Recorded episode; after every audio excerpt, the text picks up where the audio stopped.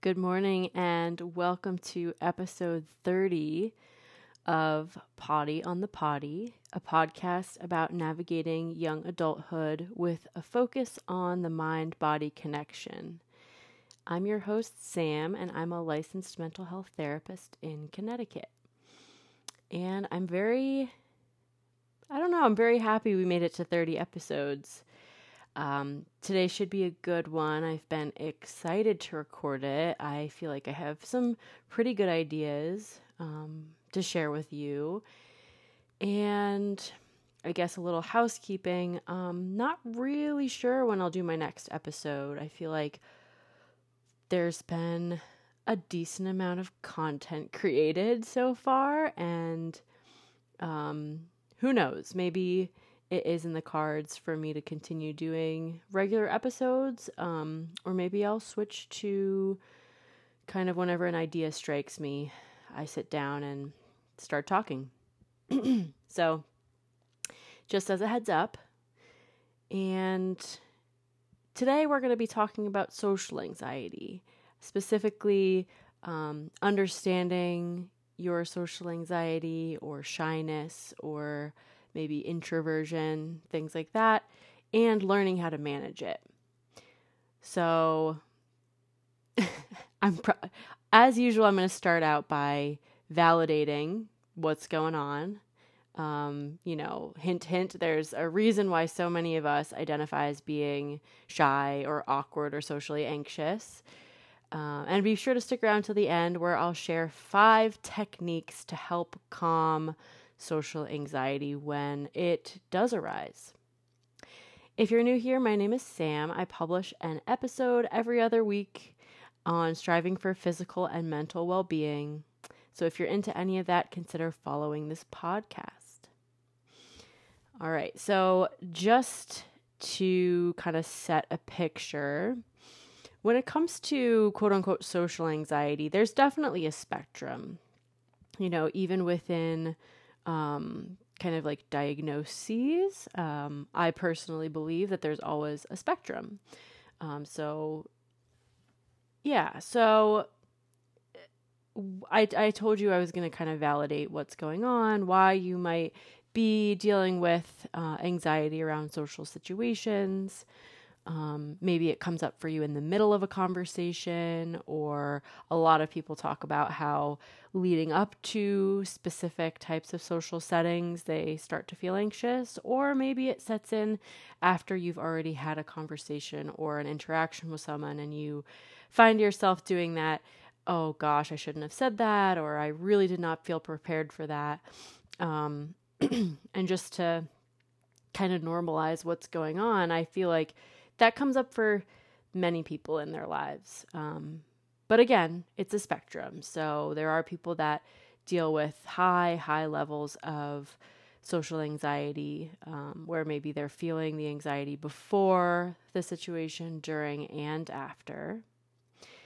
And if you identify with that, chances are you have some sort of relational trauma. So that's going to be really helpful to um, understand and sort of process with maybe a therapist or your loved ones.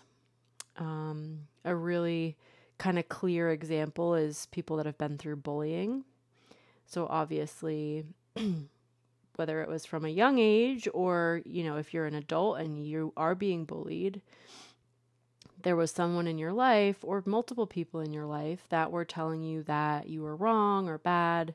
Um, and so, because that trauma happened in a social situation, it is now hard for you to think of social situations as safe because obviously those were unsafe experiences. And I'm just going to give that example, but um, there are definitely plenty of other examples of relational trauma, whether it's like, you know, domestic abuse, um, family abuse, um, you know, just really, you know, I don't like love using the word toxic, but just like really not great relationships, um, friendships you've been in, things like that. Um, So, like I said, it, it might be helpful to kind of identify what those things are and kind of process them through. And I always talk about society, right? But I personally believe that at any at any end of the spectrum, stage of the spectrum, um, you know, there's a societal pressure to socialize a certain way. Um, obviously, depending on one's culture or community that they grow up in or live in, um, there are expectations, and that is it is what it is, right? But at the same time, it's important to recognize that um, if we don't feel like we fit those norms and those expectations, that can affect us mentally, make us question ourselves. And so that's why I just phrase it as societal pressure. So let's do a quick exercise. I, um, yeah, I, I just kind of wrote out a list of of things, but let's get started. what does it mean to have good social skills? So I'll give you a moment to just kind of think about what comes to mind when I say good social skills.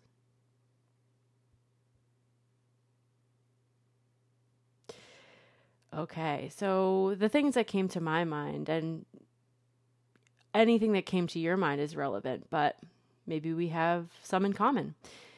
I I think of someone that or the expectation that we know how to have small talk. So I work with plenty of people and I talk to plenty of people who you know don't consider themselves mainstream socializers and they're like god i just love having deep conversations and close relationships but i'm so bad at that small talk and it seems like there's that expectation to know you know how to talk about the weather or just like talk about sports or things like that. Um, so it's hard when you know those things don't come naturally to us. That's an, maybe a societal expectation. So we feel like okay that's something i lack. Another thing that comes to mind is being able to insert just the right amount of humor into a conversation. And so maybe that feels like a pressure Another thing that comes to mind is quote unquote knowing just what to say. So that's what I think of when I hear people leaving conversations and being like, oh, see, that conversation caught me off guard, or I didn't know how to answer that question. And so, you know, I just wasn't the best version of myself. Again, there's a pressure.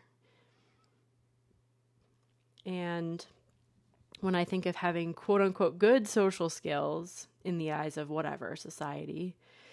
I think of not stuttering or messing up words or struggling with word retrieval, which I've told you guys and you've witnessed firsthand is something that I struggle with every once in a while. I'll be like, what's that word that I'm thinking of? And you guys are not obviously there to answer me. And so I'll just sit there struggling for a while until I come up with a word that at least somewhat is what I'm thinking of. And then finally, the last thing that came to my mind was having a perceived confidence and not caring what people think about you. So, plenty of us know that true confidence is not not caring what people think about us, but I don't know, I do feel like in some social settings, like maybe in business or in like the workforce. Um, again, like having that small talk, inserting a little bit of humor into the way that you talk, having a perceived confidence, um, and not caring what people think about you.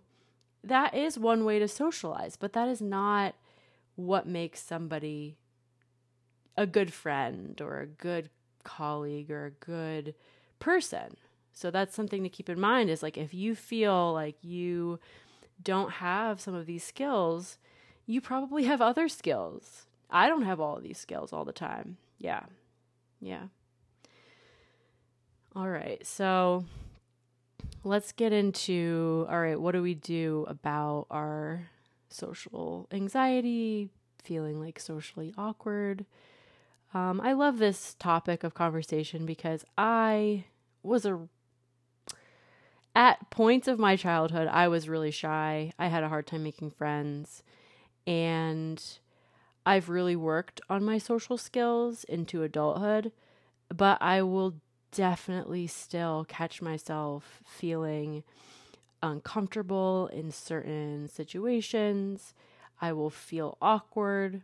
And these are the things that have worked for me and a lot of my clients say really help them on their journey to having more confidence in social situations, feeling more comfortable.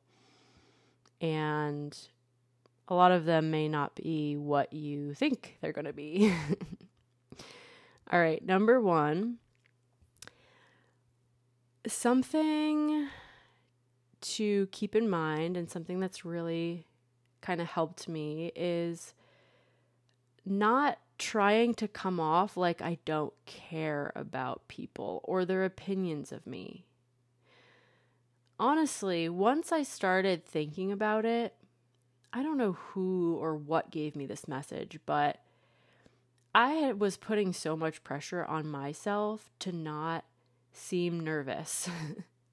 and yet, when I looked around me and took inventory of like the people in my life that I feel are loving and nice and kind and safe, I was like, listen, these people I know can be a little bit socially awkward. Um, they can be a little bit nerdy sometimes. Uh, you know, it, it clearly shows that they care, you know, what I feel about them, things like that. But that's vulnerable.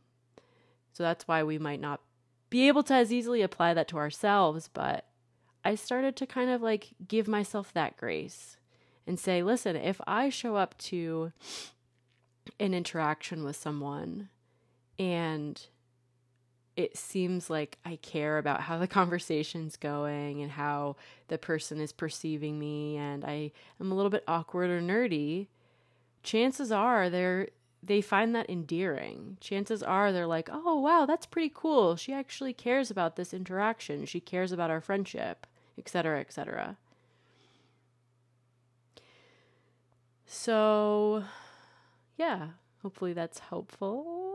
Number two, um, yeah, so another struggle that we can have is rather than focusing on the conversation and what's being said, and really listening and kind of thinking about what we want to say and how to convey it. Some of us instead start thinking about the meaning of the conversation, the importance of the conversation, kind of the bigger picture. And that's really overwhelming. An example I can give is when I was doing like job interviews. It's hard, it's really hard to focus on the conversation at hand when there's you know that that thought in your head of like wow this is a job interview. So when you catch yourself doing that really try to actively push that from your mind and instead focus on what's being said. What is the other person across the table um, or you know if you're standing i don't know what are they trying to say and communicate? Um, there's nothing wrong with asking clarifying questions or asking them to repeat themselves if you your mind did wander. But just again trying to like focus back in on the conversation instead of oh my gosh you know what does this mean? And how important is this conversation? All that stuff. Number three um, this this came up for me the other day. Don't worry so much about your mask coming off. So let's say for example, we are just getting to know someone and obviously we want to put our best foot forward, but if we're already putting so much pressure on ourselves to be uh to be like these social amazing socializers, um not not putting so much pressure on ourselves. So, you know, every once in a while I stutter if I'm nervous, or every once in a while I don't speak fast. I don't always know what I want to say. I don't, you know, so I pause or I say um. and I can catch myself feeling a little bit I don't know, maybe I'm self-conscious, maybe I don't know if I should be self-conscious of that. Um and and then I'm and then I just tell myself like, listen, if there's going to be a real relationship here with this person that I'm trying to get to know, the sooner they get to know the real me, the better. You know, so if during our first interaction, I am not quick witted, I'm not having the best small talk, uh, maybe it takes me a while to get my point across, maybe I ask them to repeat themselves because I wasn't paying attention, things like that, right? Um, not only am I being authentic, which is good for me, if the I if the other person sees that I'm being imperfect, there is a chance that it will let their guard down too, right? We talked we've talked about before about like if one person is vulnerable, it kind of subliminally gives the other person permission to be vulnerable. So that's kind of what's going on here, right? And so if I if I am comfortable showing my imperfections, social like my social imperfections, I guess you could say, or just who I am authentically. It doesn't even have to be about perfection or anything like that. Um, and I'm not all buttoned up and put together, it might give them permission to relax and be themselves as well. And I've certainly seen that play out in my life, in other people's lives. Number four, at the end of the day, we are all equals. We are all valuable in our own way, and we all have flaws. So it can be helpful to keep in mind. It can be helpful to keep that in mind when we're having these interactions. Um, I haven't talked about this yet. I one of the things that can be sort of hit or miss for me is big groups of people, um, especially if it's like a party or a gathering, uh, walking into that room, if I don't know a ton of the people and you know there's maybe not a lot of not a lot going on, mostly small talk, then I'm like, oh, oh gosh, this isn't necessarily where I shine. Um, it really depends on my energy level. It depends on my mood, things like that. So in those such situations, I have done this and I'm going to continue to practice this, but just trying to see everybody in that room as equals. Nobody in that room is any better than me, and no one in that room is any worse than me. And having that sort of humility can be really helpful to keep in mind when we are trying to just make it through that situation. And last but not least, number five.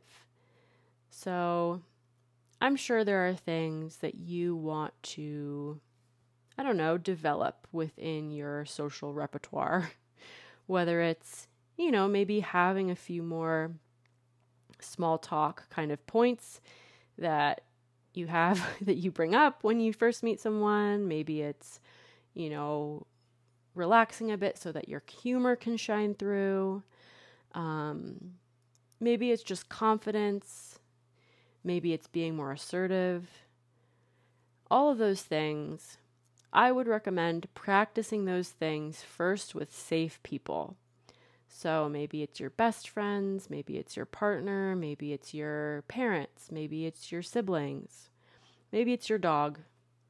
But first, practicing with those people uh, because there's less pressure and you can just kind of build up that, I don't know, that skill, right?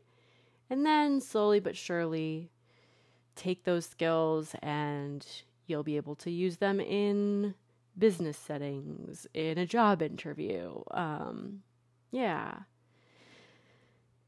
All right. So that's that concludes the content of today's episode. I I would love to hear from you. I would love um yeah, I, I I'm always looking for ideas for content um for what are they even called? See, I'm doing it again. I don't know, topics for these podcasts. Also, if you have ideas for interview people that I can interview, guests, I definitely have some ideas, but yeah, um, I am on Instagram at samantha.j.curt. My last name is spelled C U R T. And I am very grateful that you made it through this episode. And that I'm assuming some of you made it through maybe 30 episodes. That's pretty cool. Um, I know I did. I know I spoke for 30 times 20 minutes at least.